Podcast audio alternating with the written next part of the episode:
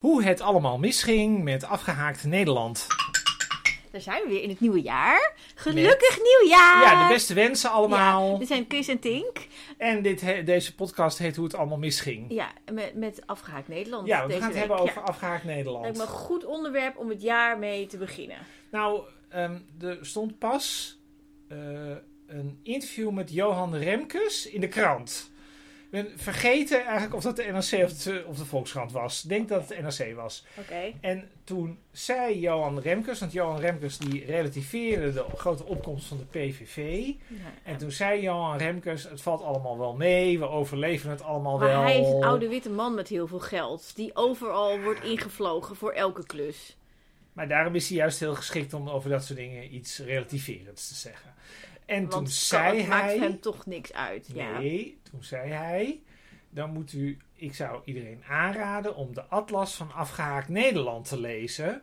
Want dan kun je begrijpen waarom de verkiezingsuitslag is zoals die is. Ja, nou, de Atlas van de- Afgehaakt Nederland, dat zijn dan twee iets minder oude witte mannen die ook precies weten hoe het zit. Nou, dat is niet helemaal waar, want René Couperus, ik weet niet hoe oud René Couperus is, maar ik denk dat René Couperus wel ergens in de 50 is. Maar Johan Remkes is ouder. Maar Rem- Johan Remkes is zeker ouder en. Josse de Voogd is volgens mij 40. ongeveer 40, want hij heeft kinderen van ongeveer 10. Dus die is nog steeds jonger dan wij, maar dat zijn allemaal wat oudere mensen en die weten... Hoe het zit. Nou ja, dat is de, misschien even ter introductie. Dit, dit stuk heet, wat wij nu bespreken, we bespreken eigenlijk een soort... Ja, het, is, het is niet echt een boek, het is een rapport, Ja. is het. Uit 2019? Is het uit 2019? Of- ik dacht 2021 eerlijk gezegd hoor. Maar Oh ja? eh, ja, Oh, ik heb mijn huiswerk nou wel goed gedaan. Oh, Het heet Atlas van Afgehaakt Nederland over buitenstaanders en gevestigden. En het is dus geschreven door Jos de Voogd. Jos de Voogd kunt u kennen, want die deed heel veel duidingen. dat is die man die bijna elke dag drie keer op televisie komt Die duiden. superveel tv. Heel vaak. Die duidt de televisie. Ja, hij snapt de wereld. Hij snapt de wereld. En we hebben René Hij wandelt door heel. Nederland. Hij wandelt door heel Nederland. Ja, hij kent elke wijk. Bijna elke wijk, ja. Geograaf is Ja. hij. En dat doet hij wandelend. Eh, ja, dat is het frame. En Dat is wat hij zegt, toch? Dat is, nou, dat, hij, zal, hij zal best door Ja. Nederland Er wandelen. zijn nog maar een paar wijken in Nederland waar hij nog niet is Ja, dat geweest. staat in de Volkskrant, dus dan is het waar. Dan is het waar. En hij heeft dit geschreven samen met René Couperus. En René Couperus kent u ook. Want René Couperus was, eh, voordat Sander Schimmelpenning columnist van de Volkskrant was, columnist van de Volkskrant. Want hij is min of meer vervangen door En Sander Josse is Schimmelpenning. Is hij niet ook columnist bij NRC? Nee, Josse de Voogd heeft voor de correspondent het een en ander geschreven. En heeft bij WNL dingen gemaakt en zo. En eh, René Couperus was, want ik was eigenlijk over René aan het vertellen. Het is nu wel een chaos. Ja. René was... Het zijn allemaal witte oude mannen, dus het is allemaal Ja, maar ik vind het altijd een beetje een flauw frame. Want het zegt Het namelijk niks over mensen. Het zegt niks over ze. Ehm René Couperus was een populaire columnist van de Volkskrant. Want René heeft altijd, houdt zich be- ook bezig met die onvrede in het land. Dus mensen die ontevreden zijn, die hebben vaak wel wat met René. Want René begrijpt hen. Ja. En toen moest René weg, want René is daar volgens mij echt iets van tien jaar geweest of zo. En eh, toen vonden mensen dat allemaal heel stom. Nou, en toen kwam Sander Schimmelpenning terug. Maar ja, goed, die heeft eigenlijk een hele andere doelgroep. Dus ja, eigenlijk is de Volkskrant meer Volkskrant geworden door Sander Schimmelpenning. Ehm, want eh, René Couperus was nog een beetje een dissonant geluid, zeg maar. Je kijkt mij nu echt aan alsof je denkt van, wat, waar gaat dit heen? Ja, Kijk, de ironie is, voor de helderheid, de meeste onderwerpen uit deze podcast, dat weet u niet, luisteraars. De meeste onderwerpen van deze podcast komen van Tinkbel. is dat zo? Ja, dat is zeker zo. Ik doe nou bijna nooit suggesties. Dat, is, dat ligt niet aan jou, het ligt aan, aan mijzelf. Ik doe gewoon heel weinig. Hoe kom je daar nou bij? Nou, denk gewoon. En, We doen het ehm, om en om. Nee, dat is niet waar. Jij komt meestal met de ideeën. Maar dit vond ik dus, omdat we dus nu onvrede in het land hebben. was wel mijn idee. Want Nee, ik was geïrriteerd. Nee, dit was mijn omdat. Josse de Voogd overal was. Oh, nou, ik had het idee dat dit... Oh, dat is ook A heel great interessant. minds think alike. Heet My Think Alike. En dit is dus een rapport. En waarom is dat nou interessant? Want ik denk misschien van, ja, wat is het allemaal voor geklep? Nou, ehm, als het in Nederland gaat over onvrede... Hm. dan gaat het dus tegenwoordig over Josse de Voogd. Ja. En dan gaat het over dit rapport. En dus wat Johan Remkes in de krant zei: van als je nou de verkiezingsuitslag wil begrijpen, dan moet je dat rapport lezen. Nou, dat, dat, dat kom je dus echt de hele tijd tegen. Dus ik bedoel, ik bedoel het trouwens allemaal heel verder heel neutraal. Ik ken die hele Jos de Voogd zeker persoonlijk niet. Maar, ehm en René heb ik ook maar één of twee keer in mijn leven ontmoet. Ehm, Maar zij zijn wel, dit is wel een beetje het summum van wij begrijpen waar in Nederland onvrede vandaan komt. En dat kon je ook pas lezen in de Volkskrant, want daar had Josse de Voogd een heel groot interview naar aanleiding van de verkiezingsuitslag. En toen zei Josse de Voogd ook zoiets van, ja, die, die winst van de PVV, die zag je ook mijlenver aankomen. Dus Josse, die weet Ja. wat er in het land leeft. En dat komt omdat Josse de hele tijd het land ingaat. Ja. Ja, dat is eigenlijk. Je, dat is heel leuk, want Tink zit nu door bladeren, zit nu een beetje door haar stukken heen te bladeren. En eh, kijkt mij aan op zo'n manier van. Ik geloof er helemaal niks. Want ik geloof dit wel. Ik geloof wel, hij loopt door Nederland en hij ziet heel veel. En wat, hij heel, wat ik heel leuk vind aan Jos de Voogd Ja. is, is dat Jos de Voogd een heel breed verhaal heeft over onvrede. Dus hij heeft niet één dingetje, zeg maar. Nee, Heel hij veel zegt mensen. niet zoals de mensen... Was het één vandaag? Weet ik niet meer zeker. Dat onderzoek dat, mensen alleen die maar. op PVV hebben gestemd... dat zijn dan toch allemaal racistische Ja, het is motieven. alleen maar vanwege het racisme. Terwijl wat ja. Jos de Voogd volgens mij doet. Is dat mensen ook ongelukkig zijn, zegt nou, hij. Jos, Jos Ja. de Voogd zegt er zijn heel veel verschillende oorzaken. Maar En die moet je allemaal naar kijken. ik heb dat is de wat hij oorzaken hier, want die staan in een paar zinnen op een rij van Nou, Josse. dat is heel fijn. Maar Al ik wil op- eigenlijk. eh, Zullen we eerst even praten over wat afgehaakt betekent? Wat is dat? Is het jou duidelijk geworden toen je dit las? Want iedereen heeft het nu, nu over afgehaakt Nederland. Wanneer Ja. is iemand nou afgehaakt? Nou ja, dat, heeft te maken met wel- vertrouwen in politiek. En, en dat is me inderdaad ook niet helemaal duidelijk. Want het, het kan Nee. betekenen dat je zo weinig vertrouwen hebt in de politiek dat je gewoon niet meer meedoet. Dus niet meer gaat stemmen. Dan ben je afgehaakt, politiek afgehaakt. Het kan ook zijn dat je bent afgehaakt en daarom ehm, op, bepaalde partijen gaat stemmen die een soort splinterpartijen, soort afhaakpartijen. En dan is de PVV het grootste voorbeeld daarvan. En nou, die staan nu in de peiling op 48 zetels. Dus als we de Dat zijn er tien meer dan nu. eh, ja, dan, dan die er dus eh, in de Kamer zitten. Eh, en, en dan maar FVD hoort daar dan ook bij. En ja, 21 hoort er dan ook bij. En Van Haga Clubje bij hoort één hoorde daar ook bij. Ja. Maar, ook de, maar ook de Partij van de Dier hoort er volgens Josse bij. Eh, Het zijn partijen voor buitenstaanders. partijen voor buitenstaanders. Nou goed, dus dan... Dus je hebt gevestigden, dat Ja. zijn de mensen die in het politieke midden zitten, die altijd meedoen aan de politieke besluitvorming, VVD'ers, CDA'ers, hoorde zelfs de PvdA. BBB er ook bij. Ja, BBB hoort daar ook bij. Ja, ik vraag me af of het nieuw sociaal contract daar op, volgens Josse ook bij zou horen. Ja, dat is dus interessant, want dit is dus een, rapport van voordat het Ja, nieuw sociaal contract bestond. Ik denk eigenlijk dat het nieuw sociaal contract ook van de buitenstaanders Ja, dus is. dan is dus eigenlijk meer dan de helft van Nederland hoort bij afgehaakt Nederland volgens Josse de Voogd. Nou, dit is wel een interessante discussie. Merk ik Het, nu. althans, qua stemmen, want, Nee, want ja. een groot deel is afgehaakt en stemt dus niet. Dus het is veel meer. Ja, maar dit is dus Ja. precies, dit is heel interessant. want Dit had ik eigenlijk niet van tevoren bedacht. Ehm, zij maken, de meerderheid van zij maken een onderscheid tussen gevestigd en buitenstaanders. En het punt van buitenstaanders is natuurlijk dat ze getalsmatig in de minderheid zijn. De minderheids, tenminste dat, dat, dat is een beetje Het de gevoel suggestie. in ieder geval, ja. Ja, en eigenlijk als je... Kijk, we kunnen natuurlijk ook zeggen voor het gemak doen we even alsof het nieuw sociaal contract wel bij de gevestigd wordt. Maar ik denk dat de mensen die op nieuw sociaal contract hebben gestemd wel ook een soort onvrede Tegen de hebben. gevestigde orde. Ja, ze zijn tegen het CDA bijvoorbeeld. En CDA is gevestigde orde. Ja. Dus dat, dat hele idee van die buitenstaanders... Die buitenstaanders zijn wel heel groot Ja, die, in dus Nederland. Ze zijn in de meerderheid, de buitenstaanders. En dat is natuurlijk... En dat is precies wat eigenlijk volgens mij al meteen het eerste probleem is. Dus we hebben het steeds over afgehaakt Nederland. ja. Maar wat is dat dan? En ik heb er naar zitten, zitten zoeken. Mhm. En toen kwam ik dat tegen op pagina 13. En toen stond er zoiets. Toen dacht ik dat verraadt de Oh. achtergrond van deze twee heren. ja. Dan staat er, ik citeer één zin. Afgehaaktheid, dus aanhalingstekens staat dat. Afgehaaktheid is een multidimensionaal fenomeen met vele gezichten. Ja, ik moet nu denken aan iets dat ik las in het, in zeg maar, ehm, eh, het, Het kan artikel. eigenlijk alles zijn. Het interview met Josse, zeg maar, in de Volkskrant Magazine van vorige week, d- d- twee weken geleden, 23 december. Vorige week. Ehm, Ja. en dat gaat dan over dat eh, mannen overal de schuld van krijgen. Witte mannen, die moeten hun privileges afstaan. En dan zegt hij, maar ja, ik ben ook een witte man. En ik ben al sinds mijn studententijd chronisch ziek. Ik heb een ziekte die veel vrouwen treft. Mogelijk is er daarom juist zo weinig onderzoek naar gedaan. Ja, dus het is een hele ingewikkelde manier om te bepalen wie nou precies de buitenstaander is en wie de gevestigde is. Ja, maar ik vond dit interessant, omdat hij dus hij heeft overal schuld want hij heeft privilege, want hij is een witte man. En dan zegt hij dat hij helemaal niet ge- geen privilege heeft, want hij heeft namelijk een ziekte. En daar is weinig onderzoek naar gedaan, omdat de meeste mensen die die ziekte hebben, dat zijn vrouwen. En Want ja, vrouwen zijn buitenstaanders. Nee, dus- maar ja, zoiets? Ja, nou, ik, ik, ik denk het. ik vond dit een hele opmerkelijke... Nou ja, maar dit is natuurlijk een beetje het probleem. Het wordt niet gedefinieerd. Dus kijk, iedereen kan zich ehm, buitenstaander voelen, zeg maar. En wat dus heel interessant is, dat staat dan ook, ook op pagina 13, Hm. is, ehm, is dat het dus eigenlijk inderdaad gaat over een gevoel. Dus hier, op de, op de, de, het gaat over de groepen en delen van Nederland die het gevoel hebben geen onderdeel te zijn van het script dat voor de toekomst van Nederland wordt geschreven.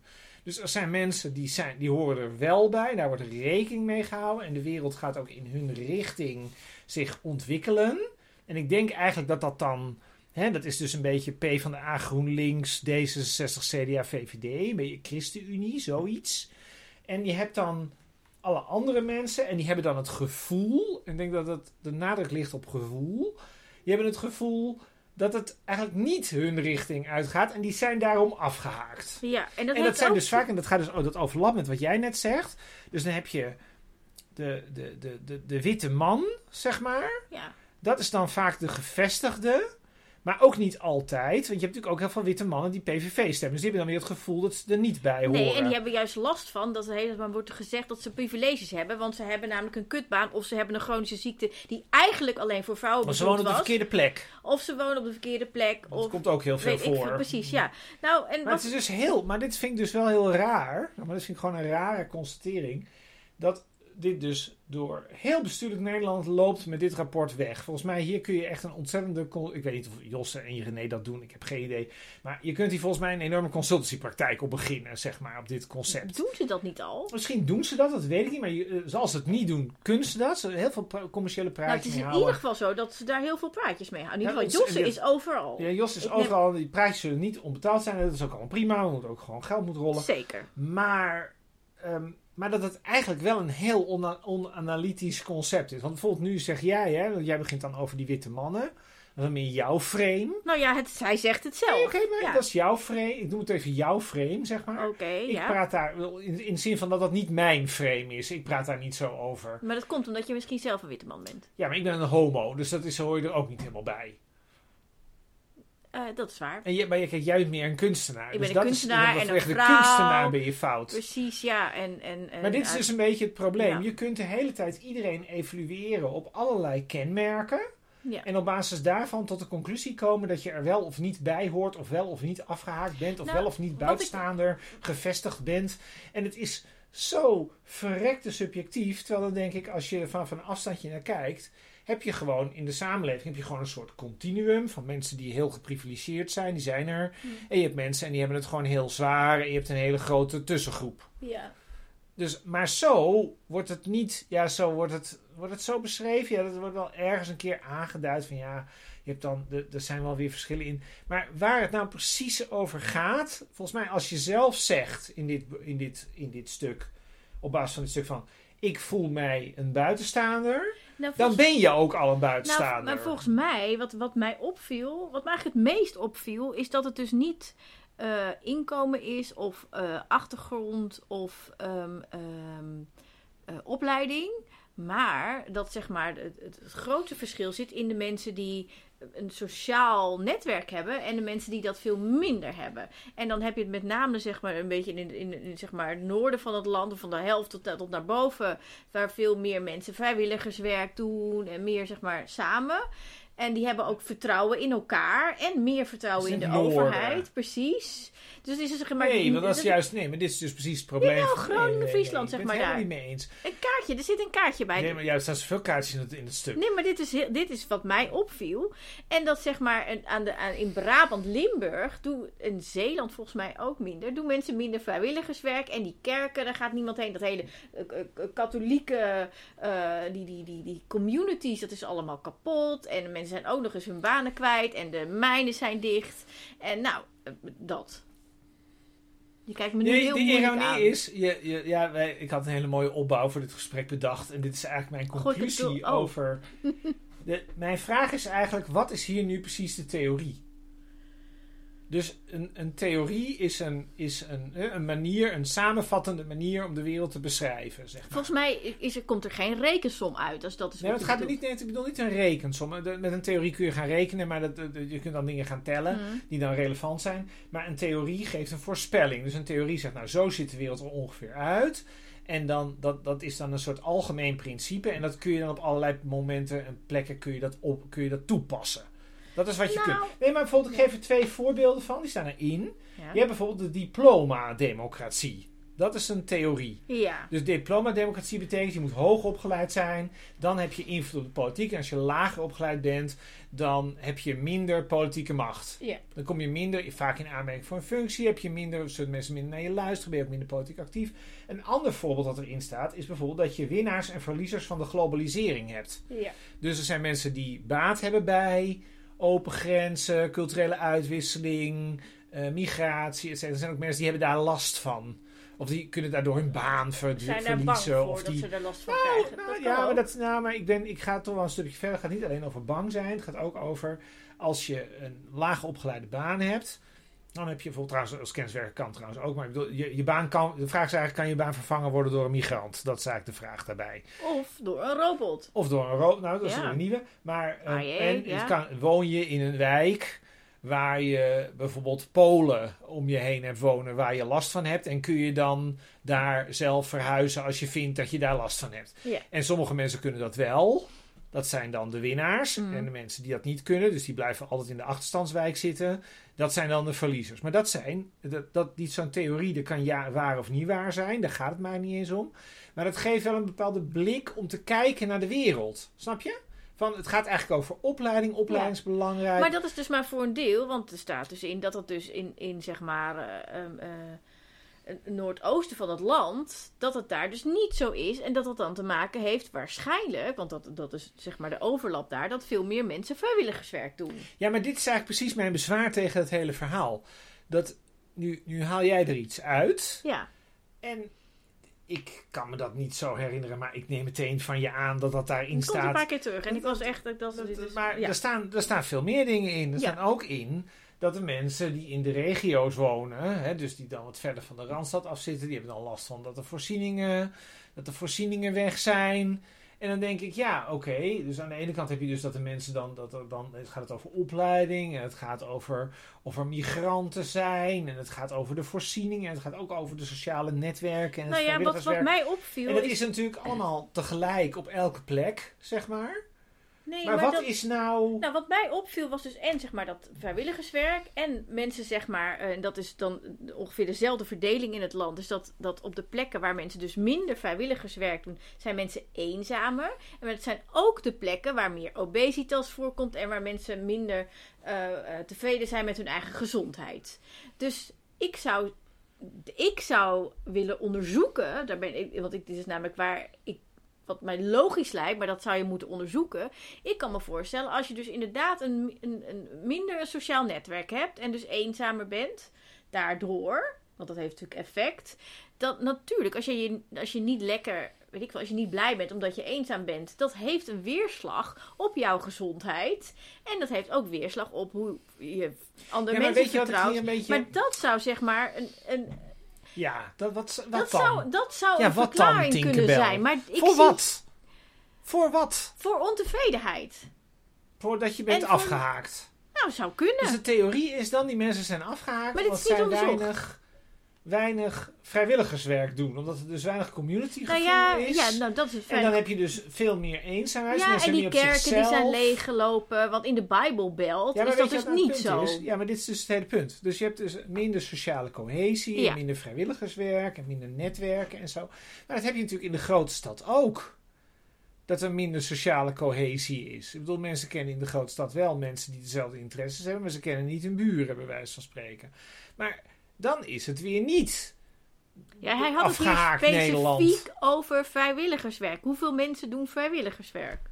Dit staat letterlijk Ja, in. maar het probleem is, ja, maar dit is precies het probleem. Wat, wat, er worden heel veel dingen genoemd die iets te maken zouden kunnen hebben met het afgehaakt zijn. Ja. En wat is daar dan de structuur in? Als je een goede theorie hebt, als je weet hoe de wereld, of platter gezegd in simpel Nederlands, Er Als je weet- geen... Komt, als je, weet komt- hoe de, als je weet hoe de wereld in elkaar zit, Ja, maar dat komt dan niet kun, uit je zeggen, dan kun je zeggen, nou, dit zijn mensen met weinig vrijwilligerswerk, Ja. dus Maar ik daar zou, zijn de mensen dus afgehaakt. Naar aanleiding van wat er wel in het rapport staat, zou ik onderzocht willen zien. Oké, is het.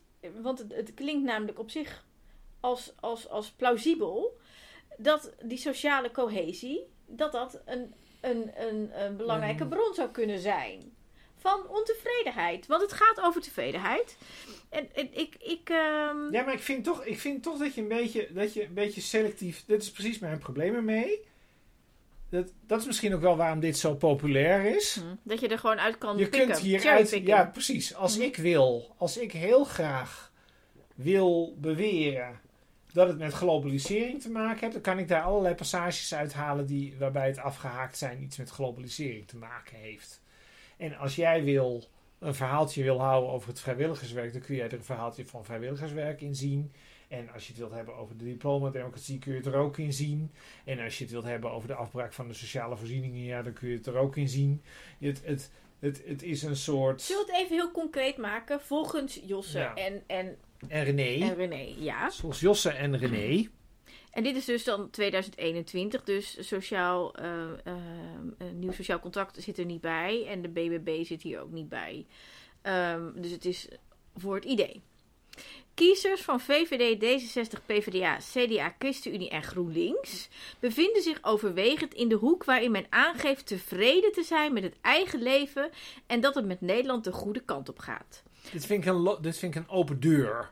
Voor kiezers van PVV, SP, Forum voor Democratie, Partij voor de Dier en 50PLUS en voor de niet-stemmers geldt dat zij overwegend positioneren in de hoek waarin men weinig tevreden is met het eigen leven en waarin men vindt dat het met Nederland de verkeerde kant op gaat. Kiezers van D66 en VVD tonen zich over het algemeen het meest optimistisch en die van de PVV het minst. De aanhang van de SGP neemt in dit schema een wat uitzonderlijke positie in en bevindt zich in een kwadrant waarin men tevreden is met het eigen leven, maar tegelijk vindt dat het met Nederland de verkeerde Dat kant op gaat. verklaart niks. Hey, ik lees alleen Nee, maar, maar voor. dit is precies, ja, maar dit is precies, dit vind ik dus heel interessant. Dit, dit is dus een rapport. Iedereen kan erin lezen wat hij erin wil lezen. Want afgehaaktheid kan op allerlei dingen betrekking hebben. Dit, is, dit zijn bijna open deuren. Natuurlijk zijn de mensen van D66 tevreden. Hè, want die zijn namelijk rijker. Die hebben meer, als je rijker bent, heb je meer keuze in het leven. Dat kan je zo allemaal zo invullen. dat staat er ook in, ja. Dus ja, ja, dus ja, het, staat er, ja, het staat er allemaal in. Als je, als je D66 stemt, dan heb je vaak een redelijk salaris. Dan heb je een redelijke opleiding. Dat betekent dat als je je baan stom vindt, dat je een andere baan kan vinden. Dat je als je je huis stom vindt dat je, en je vindt je buurt wordt onveilig, dat je dan denkt, ik ga in een andere buurt wonen. En als je auto stuk is, dan ga je hem brengen naar de garage en dan heb je nooit een probleem. Dus dat, bedoel, het is natuurlijk niet zo dat die mensen helemaal nooit problemen hebben. Maar die staan natuurlijk altijd aan de positieve kant. Hè, bedoel, grosso modo staan die natuurlijk altijd aan de positievere kant van de streep dan de mensen die SP stemmen. Die denken, eh, ik zit in de bijstand en ik heb geen, eh, en ik kan mijn koelkast is stuk en ik kan geen nieuwe betalen. Ja. Dus ja, wat, wat, wat verklaart dit nu precies? Behalve het feit ja, dat er heel veel mensen zijn in Nederland die dan ontevreden zijn. Nou, Of, ja, of eigenlijk, en zal- eigenlijk is zelfs dat niet waar, want het is eigenlijk afgehaakt. Zal ik een stukje van de samenvatting lezen? Nou, doe eens een, stukje van de samenvatting. van de of Het is, het is nog niet op het einde. Pagina 99 zit ik op. Grote groepen burgers voelen zich niet langer thuis in de eigen samenleving. Met name door migratie.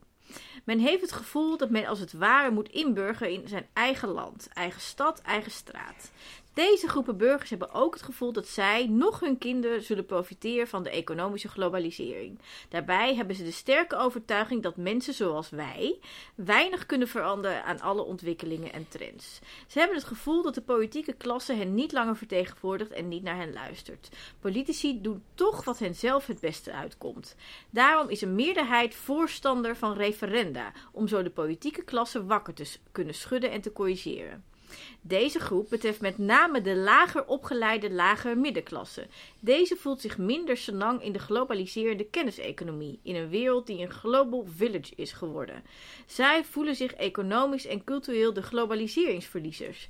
Maar populisme, gedefinieerd als fundamentele kritiek op het heersende establishment, valt bepaald niet alleen samen met de lager opgeleide middenklasse. middenklasse. Kijk naar het AFD in Duitsland of Forum voor Democratie, waarin ook rechtsconservatieve hoogopgeleiden zijn te vinden. En het rechtspopulisme kan in zekere zin gezien worden als een monsterverbond tussen een meer assertieve culturele contra-revolutie en afgehaaktheid vanuit deprivatie. Overigens is nationaal populisme geen onschuldig fenomeen. Populisme is een riskant alarmsignaal. Riskant omdat gevoelens van onbehagen en toekomstpessimisme kunnen leiden tot xenofobie en hang naar autoritair leiderschap tegen de elite. Tussen haakjes rechters, politie, journalisten, wetenschap. Het populisme overlapt niet zelden met extreemrechtse mil milieus, met racistische of antisemitische denkbeelden. Populisme kan men voor een belangrijk deel zien als bijvoorbeeld de left behind, de afgehaakt en kan daarmee deels worden bladibladibla. Maar um, het punt is, wat natuurlijk het probleem is van wat je voorleest, daarom is het Hm. wel interessant dat het een wat langer citaat is.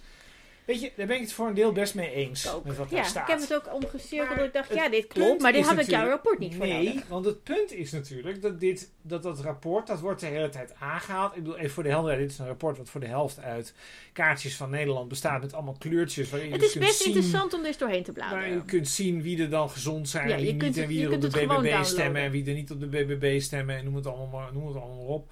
Ehm, maar waar is, nu, waar is nu precies, waar is nu de feitelijke basis, zeg maar? En wanneer wordt dat dan de mening van deze... Ik bedoel, wat is nou precies het bewijs om te zeggen dat de...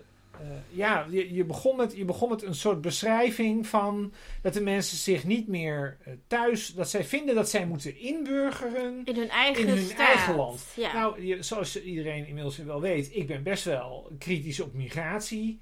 En dat mag voor mij ook best iets minder.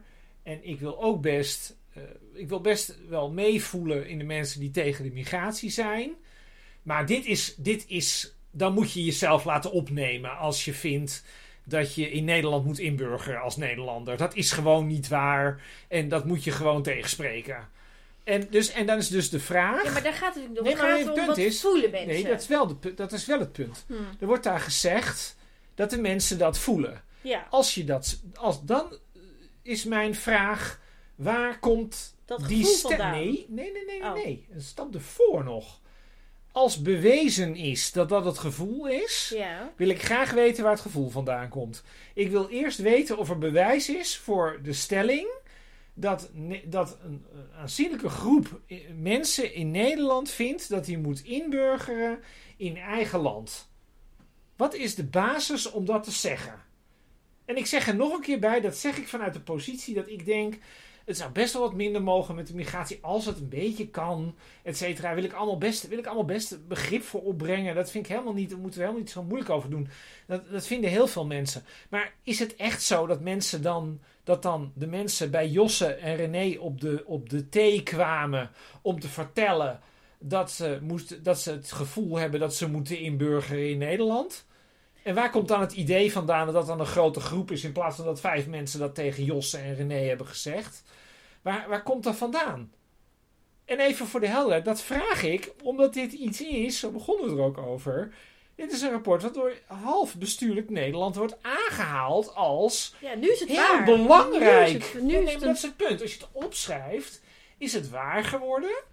Kijk, dat er, dat er onvrede is over migratie, daar zijn we het zo over eens. Even afgezien van hoe dat dan zit en waarom en wat, of, of dat terecht is. Maar dat die onvrede er is, dat is wel zo. Maar er wordt hier nogal een, nogal een uitspraak gedaan dat de mensen moeten inburgeren in hun eigen land. Nou, ja, eerlijk gezegd denk ik, ik denk- er zijn vast wel wat, wat wijken in Nederland waar de mensen dat gevoel kunnen hebben. Maar het lijkt mij eerlijk gezegd toch de uitzondering. Dus waar staan de voetnoten? Waar, kom eens op met de voetnoten. Vind je dat gek? Nee, Wat ik zeg? Ik, ik, er wordt ook ne- nergens naar. Oh, globaliseringsangst. Er staat hier een cijfer 34. Wacht, laat me. Ja, maar globaliseringsangst. Dat is iets anders. Tenminste, dat lijkt me. Is, zijn de mensen bang voor, ja, maar zijn mensen bang voor globalisering? Nou Of vinden mensen dat gewoon kut? Dat is toch niet hetzelfde? zou het kunnen zijn? Ja, goed, dat gaan, dan gaan we speculeren. Wat ik me kan voorstellen. Wat. De vraag is of wat wij doen erger is dan wat er in dat rapport gebeurt. Nou ja, nee, precies. Maar goed, wij het. zijn hier nu een soort van uit de losse pols aan het reageren. En we schrijven geen rapport. Ja, maar dit is precies wat ik bedoel Ja. met... Van als je een theorie hebt, als je zegt... Er zijn vier factoren in Nederland in die bepalen dat het zo, Ja. zo erg is met de onvrede, met de afgehaaktheid. Dan kunnen we dat per factor kunnen we dat bekijken. En dit, dit, dit komt een beetje over als... We hebben steeds allemaal kaartjes en er zit dan al heel veel data in... En dan kun je zien dat in de gemeente, nou ik neem even een voorbeeld, dat in de gemeente Amsterdam bijvoorbeeld de, de, de gezondheid, wat de, de sociaal-economische positie dan wat beter is. Nou, En grote is- verschillen in en steden, dan, staten, Nee, ja. dan, hebben we daarnaast, naast Amsterdam ligt Amstelveen. Dat ligt tegen elkaar aan. En in Amstelveen is het dan nog hoger. Maar als je dan de andere kant uit gaat naar de Haarlemmermeer, dan is het weer lager. Ik, ik weet niet zo goed ehm, wat je daaraan hebt. Ik weet het gewoon niet. En wat er dan gebeurt, en dan zijn we eigenlijk weer terug bij het begin. Hm. Dan zegt Josse in de krant: Ik wandel door Nederland. Nou, ik neem dat meteen aan dat Josse dat doet en dat Josse daar allerlei interessante inzichten over heeft. En dat, dat wil ik ook helemaal Nou ja, als mensen de stoeptegels voor de deur hebben en een rolluik, dan stemmen mensen waarschijnlijk PVV. Ik Ja, citeer, maar wat- hè? Maar ja, nee, je citeert. Maar. eh, ja, en dan. Wat. Ja, sommige mensen hebben in het. e- Ja, maar weet je, weet je waar het een beetje op neerkomt? Sommige mensen hebben in Nederland meer te klagen dan anderen. Ik denk eh, dat dat een beetje zo is. En mensen die meer te klagen hebben. Hebben, zo, zeg, zo leg ik het altijd uit, Hm. hebben meer reden om op de PVV te stemmen dan mensen die weinig te klagen hebben. Want als je het goed gaat met je, dan waarom zou je dan op de PVV stemmen? Want de PVV is een club die dingen zegt voor mensen die ontevreden zijn. Dat Ja. is gewoon een beschrijving, zeg maar. Even, niet evaluatief. Dus, maar dat, dat, maar dat wisten we toch al? Den Helder, ik, bedoel, ik kijk altijd naar mijn eigen geboorteplaats. Den Helder is een PVV-bolwerk. Zijn mensen armer, eh, eh, ontevredener, lagere verkiezingsuitkomst. eh, meer PVV-stemmers. eh, ongetwijfeld nu heel veel PVV gestemd hebben. Ja, maar wat, Maar wat moeten we nou... wat verklaart dat wat, dan? Want we gingen het hebben het allemaal misging met, met, met afgehaakt Nederland. Nou, volgens mij, weet je hoe het volgens mij zit? Nou, Dat was ik eigenlijk aan het zeggen. Was een, Jo- Josse is dan een beetje door de... Die, die loopt dan door Nederland. ja. En die heeft dan een beeld. En die kan Ja. het dan heel prozaïs over vertellen en zo. Dat is allemaal heel leuk. Ik vind dat zelf op zich heel leuk. Mhm. Maar waar het natuurlijk eigenlijk op neerkomt is... Is dat al die ambtenaren die dit dan gaan zitten, zitten citeren... ja. Die zijn niet in Nederland wezen rondlopen. En die hebben het gevoel... Die hebben ook een gevoel. Die hebben het gevoel dat ze niet in contact staan met het afgehaakte Nederland. En wat is nou het interessante van eh, ome Josse en ome René? Hm. Zij staan wel heel erg in contact met de gewone mensen. Nou met ja, de en wat, mensen waar ik nu aan moet denken... Want Josse die verwijst dan in dat, dat stuk in, in de Volkskrant...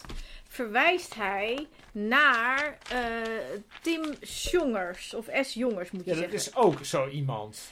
En Tim Jongers of S. Jongers... Ik weet, hoe spreek Ik je weet, het uit? ik heb echt geen idee. Ik heb het Ik, ik denk Jongers, want eh, Het is mij is Vlaams de voor de helderheid, ja. zit aan de J vast, toch? Ja. Ja. En eh, ik ben Dat is ook zo iemand die, de, die, die weet. Ja, die is nu directeur van de WRD Beckman. Beckman, Stichting, Beckman Stichting, dat is het wetenschappelijk bureau van de Partij van de Arbeid. En die is echt maar in extreme armoede opgegroeid. En dat vertelt, vertelt hij aan iedereen. Want dat is ongeveer... Ja, daar, daar baseert hij heel veel inzichten op. ja. En, En- dat doet Josse op een bepaalde manier ook. Ja, en Josse... Ja, want die is chronisch ziek. zeggen? Ja, precies. Dus, Nou. dus, dus, dus Josse is chronisch ziek. En Tim eh, wa- was vroeger heel arm. Ehm, En eh, zij hebben een persoonlijk verhaal. ze hebben een persoonlijk En dat verhaal. verhaal. maakt hun inzichten over. Bij Tim Jonge- Jongens gaat het over armoede en bij Jos de Voogd gaat het over die regio's. Dat maakt dat heel authentiek, zeg maar. Dus het is een heel authentiek verhaal. Ja, maar Tim gaat dan nog iets verder. Die zegt mensen zijn niet afgehaakt, maar ze zijn weggeduwd. Ja, Dus dat kijk, is ook heel moeilijk. nee, maar dat, kijk, dan kom je een beetje, dan kom je natuurlijk in eh, van hoe is het allemaal zo gekomen en ehm, ja, god. Ja, daar vindt, daar, Geert Wilders vindt iets anders van wat weggeduwd is dan Frans Timmermans. Dus daar kun je niet zoveel, daar kun je niet zoveel mee. Volgens mij is ook, dat is volgens mij een soort inzicht uit het HBO, in het eerste jaar heb je altijd, heb je, is er een probleem. Hè? Meestal dan bedrijfsproblemen, maar met maatschappelijke problemen heb je het eigenlijk ook. Dan heb je een probleem, namelijk de afgehaakte, de afgehaakte medemens. Mhm. En dan heb je twee fases, heb je dan. Dan moet je eerst onderzoeken wat de situatie nu precies is. En dan gaan we daarna een advies geven over hoe het opgelost kan worden. Ja. En dat loopt volgens mij in heel veel van dit soort beschouwingen loopt dat een beetje door elkaar heen. Zeker als je zegt van ja, ze worden weggeduwd, dan heb je dus andere politici nodig of zo. Maar wat is, nou, wat is nou het probleem met die meerderheid van Nederland? Zijn we niet gewoon, ik bedoel, dat is ook zoiets, hè? Dat, dat, dat zou ik te denken toen ik dit zat te lezen. Van, het gaat over een gevoel wat mensen hebben. Maar gaat, mogen we ook tegen die mensen zeggen dat hun gevoel onzin is? Mag dat? Of moeten wij het gevoel van de mens die zich afgehaakt voelt Nou, per ik, definitie serieus nemen? wat ik zo ingewikkeld vind. Nou, wat vind jij? ik vind er heel veel dingen ingewikkeld. Ingewikkeld. Ik, ik vind het om te beginnen ingewikkeld dat, en dat is echt een privilege in Nederland, namelijk een witte man zijn. Ehm, eh, een hoogopgeleide witte man met een, een, een eh, hoge functie, wat, wat toch over al deze heren toch te zeggen valt. Ehm, die zich dan beroepen op één ding waarin ze achtergesteld zijn, namelijk een chronische ziekte of in armoede opgegroeid. En ik denk dan, als we dan even teruggaan naar de vinkjes van Joris Luijendijk, je kijkt heel moeilijk, dan hebben ze nog steeds heel veel vinkjes. En dan hebben ze het, hebben het over eh, eh, recht van spreken eigenlijk. Dus, dus, dus... Ja, maar ik heb die vinkjes daar niet zo voor nodig. Nee, maar het is een Dat- voorbeeld. Het hoeven geen vinkjes te zijn, maar ze hebben gewoon heel veel het privileges. punt is eigenlijk, nou, het, punt, het gaat Maar ze niet- hebben het over recht van spreken. En dan denk ik van ja, maar je staat allebei, of alle drie, nog steeds boven aan die piramide. Ja, wat maakt dat uit? Nou, het, het maakt in principe. Maakt hoeft het niet uit? zoveel uit te maken, maar wel als, als je daarop baseert voor een groot deel. Ja, ze baseren, ik weet niet of ze zich daarop baseren. nou Ik ja, heb Tim in ieder ander- geval wel. En dat vind ik wel een beetje lastig. Denk je, je baseert je daarop. Maar verder zijn het allemaal privileges. En dan op het moment dat je Maar daar wat is een baseert... privilege dan in dit geval? Nou, Tim heeft meerdere Ja, universiteiten. we zijn nu opeens van Josse naar Tin, dus dat vind ik een beetje ingewikkeld. Wat, wat, is, nou, wat is nou het privilege van waaruit Nou, zij als je praten? stelt dat je met mensen moet praten in plaats van over mensen. Ja, Want dan, daar gaat dat het dan zeggen ze allemaal. Dat zeggen ze allemaal. ja. Waarom haal je die mensen dan niet naar voren? En ga je nog steeds over die mensen Nou ja, praten? wat, nou, eh, volgens mij... eh, Want ja, dat ja, gebeurt niet. nou, ja, maar daar, Dat is eigenlijk het punt. Nou, ze ja. zeggen allemaal, je moet met mensen Ja. praten en niet Ja. over. En vervolgens praten ze over mensen. Ja, we en hebben hou eigenlijk- nou je bek eens een keer Nee. En haal de juiste mensen naar Ja, voren. dus eigenlijk is het punt. Dus eigenlijk heb daar, daarom bedoel ik, daarom hebben we die, ik heb daar die zeven vinkjes niet Nee, voor nodig. Dit, ja. zijn, dit zijn heren die zeggen: wij moeten allemaal praten met de gewone mensen. En we moeten echt eens eh, hoog nodig eens naar Pekela toe om te snappen hoe daar de wereld in elkaar zit. Precies. Dat zou heel nuttig zijn, maar in de praktijk komt het er eigenlijk op neer dat wij. Eh, Nou, misschien er Josse de doorheen Voogd wandelen. hebben om ons op de hoogte te stellen Om er een over... wandeling door de straat te maken, een, een, een foto op zijn Twitter te delen en te, te laten zeggen: Kijk, ik ben er echt geweest. En ze hebben hier inderdaad rolluiken voor de ramen. Dus PVV. Hallo. Nou, volgens mij, ik weet niet of jij nu zegt wat ik wilde zeggen. Oh. Volgens mij hebben wij nu een soort medium. Ja, dat klinkt, dit klinkt wel heel lullig, maar een soort medium van. Eh, wij weten niet, wij zijn nog van die grootstedelijke linkse types, dat zijn wij wel. Maar wij hebben Wij ook hebben allebei onze Geen- achtergrond. ja, maar wij hebben, Ja. geen, wij hebben dus weinig affiniteit met deze groep. Ja. En wat moeten wij dan doen? Wij zouden hoog nodig eens uit onze elitaire schulp moeten kruipen. En naar met name Goes en Den Helder moeten gaan. Waar wij allebei vandaan Dus komen. om ja. met de gewone mensen in contact te treden. ja. Ik heb maar- gisteren een gewoon mens gebeld. Fantastisch. Hiervoor. Maar- namelijk mijn broertje. Maar de vraag is... Die is moet- afgehaakt. die is, oh, wat fijn. Nou, dat, ik heb ook wel eens gebeld. Ik bel ook wel eens met iemand, maar ik houd het anoniem. En, Ik ken ook afgehaakte mensen. Ja. Dat is wat wij moeten doen. ja. En dat moeten eigenlijk, maar niet alleen wij moeten dat doen. Dat moeten ook al die ambtenaren doen. Want die moeten natuurlijk allemaal voor de, voor, hè, de samenleving werken, voor iedereen. Hm. En, maar, die, maar die ambtenaren die doen dat natuurlijk niet. Want die ambtenaren die zijn gewoon kamervragen aan het beantwoorden. En allemaal ambtelijke dingen.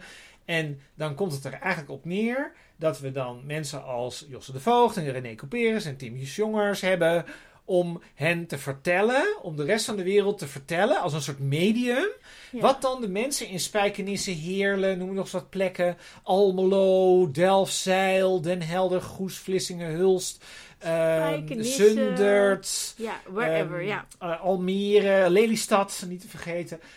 Wat mensen op dat soort plekken vinden.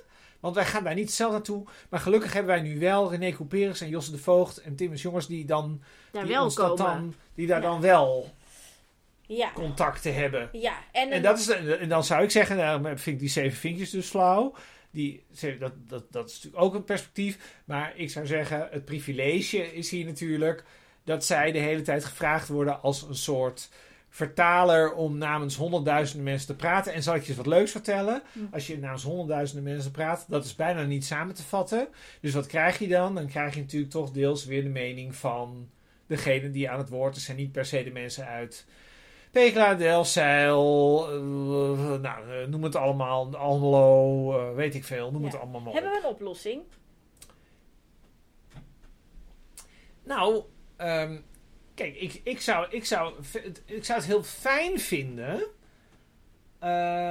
als, als er scherper, als er een scherper gesprek wordt gevoerd.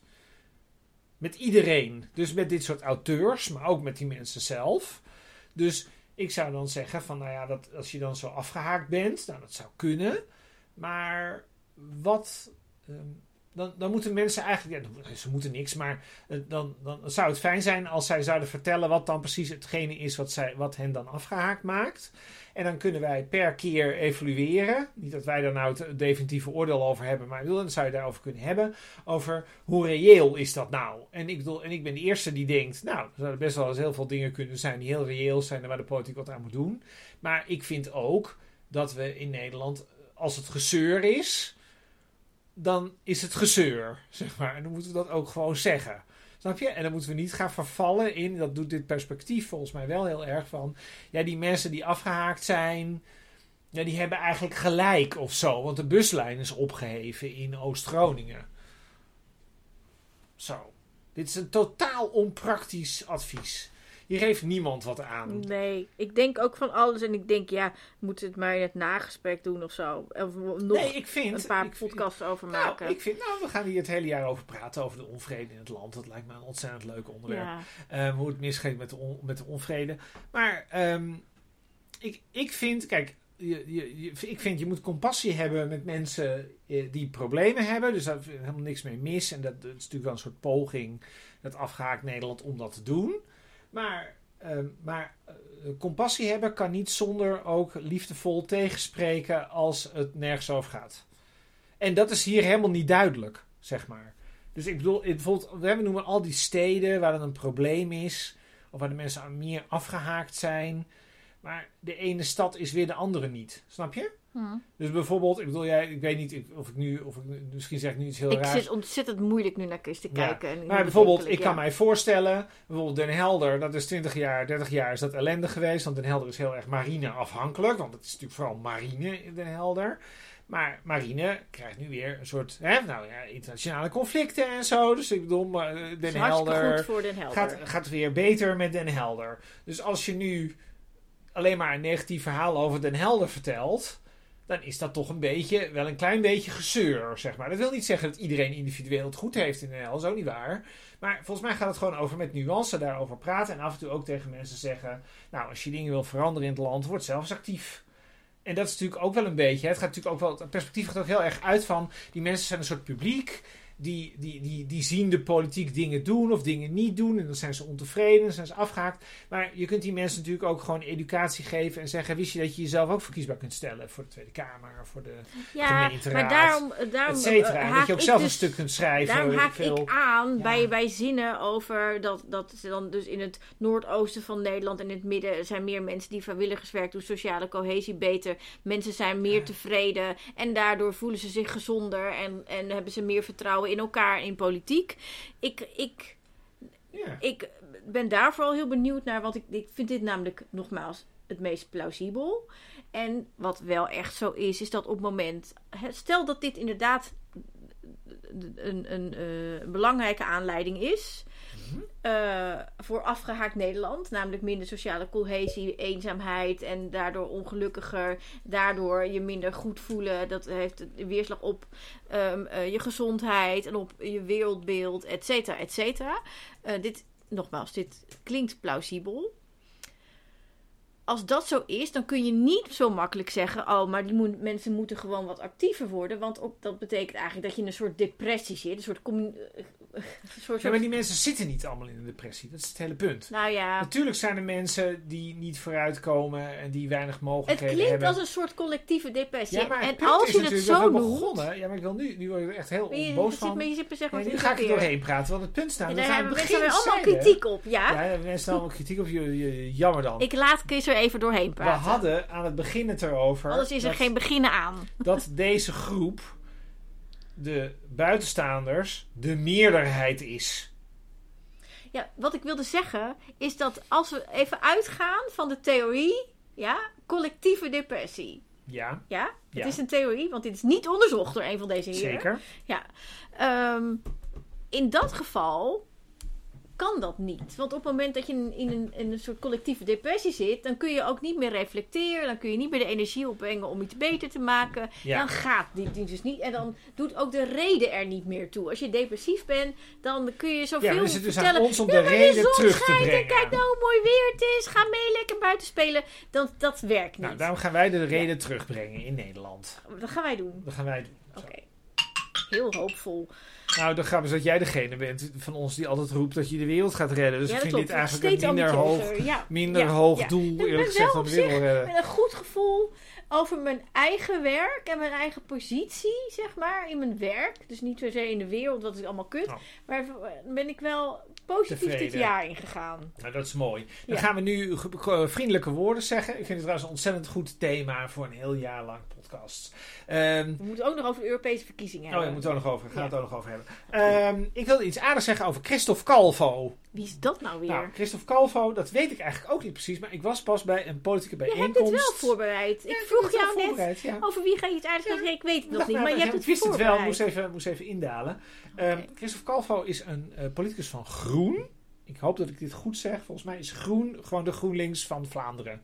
Oké. Eh, het is heel ingewikkeld in Vlaanderen. In Vlaanderen is alles ingewikkeld. Ja. Ehm, en die was hier, die heeft een boek geschreven, het heet Staat van Vertrouwen. En dat ging over, ehm, nou ja, dat gaat, eh, ja, waar gaat dat over? Dat gaat over, dat gaat over heel breed, ehm, over waar komt al het wantrouwen vandaan. Dat vind ik eigenlijk ook zo'n voorbeeld. En eh, die schrijft hele interessante dingen over de meritocratie, zoals het als mooi heet. Dus dat, je, eh, dat eh, alles gaat in deze samenleving om verdiensten. Dus je moet je positie verdienen, je moet hard werken en dan, dan, dan bereik je iets. En dat dat natuurlijk heel vaak een leugen is. Ehm, en dat mensen heel hard werken en juist helemaal niet vooruitkomen. Nou, er staat ontzettend veel in dat boek. Dus het boek is heel breed. Ehm, en dat vond ik heel interessant. En het vond jammer dat wij... ehm, we hadden in Amsterdam daar drie, vier weken geleden een sessie over. En er was bijna niemand... er was bijna niemand. Dat was een beetje stom. Maar het was ook heel slecht aangekondigd en zo. Dat lag volgens mij niet zozeer aan het boek. Maar het lag meer aan... ehm, ja, dat gewoon als je D66 en GroenLinks iets laten organiseren samen... dat dat dan gewoon sowieso op een chaos uit, uitdraait. Ehm, Heb je erover getwitterd? Was je ik erbij? heb hierover getwitterd, ja dat klopt. was erbij, ja. En ik ga nog stukjes zelf schrijven over het boek. En ik vond het een heel goed boek, dus dat wil ik even zeggen. Dus iedereen moet dat gaan lezen. Het heet Staat van Vertrouwen. Eh Christophe Calvo. En Calvo is met een C. Oké, En over wie ga jij iets aardigs zeggen? over mijn broertje. Nou, zeg eens iets aardigs over je broertje. Ja, mijn broertje, dus ik, ik, ik ehm, nou, ik ga even niet, want het is niet leuk voor hem als we mensen gaan googlen, denk ik. Mijn broertje dus. Ik, mijn broertje eh, was heel erg afgehaakt. Ik, ik heb het een beetje het gevoel, want ik heb mijn broertje dus gebeld deze week, toevallig omdat hij ook jarig was. Dus ik bel, ik bel mijn broertje op zijn verjaardag.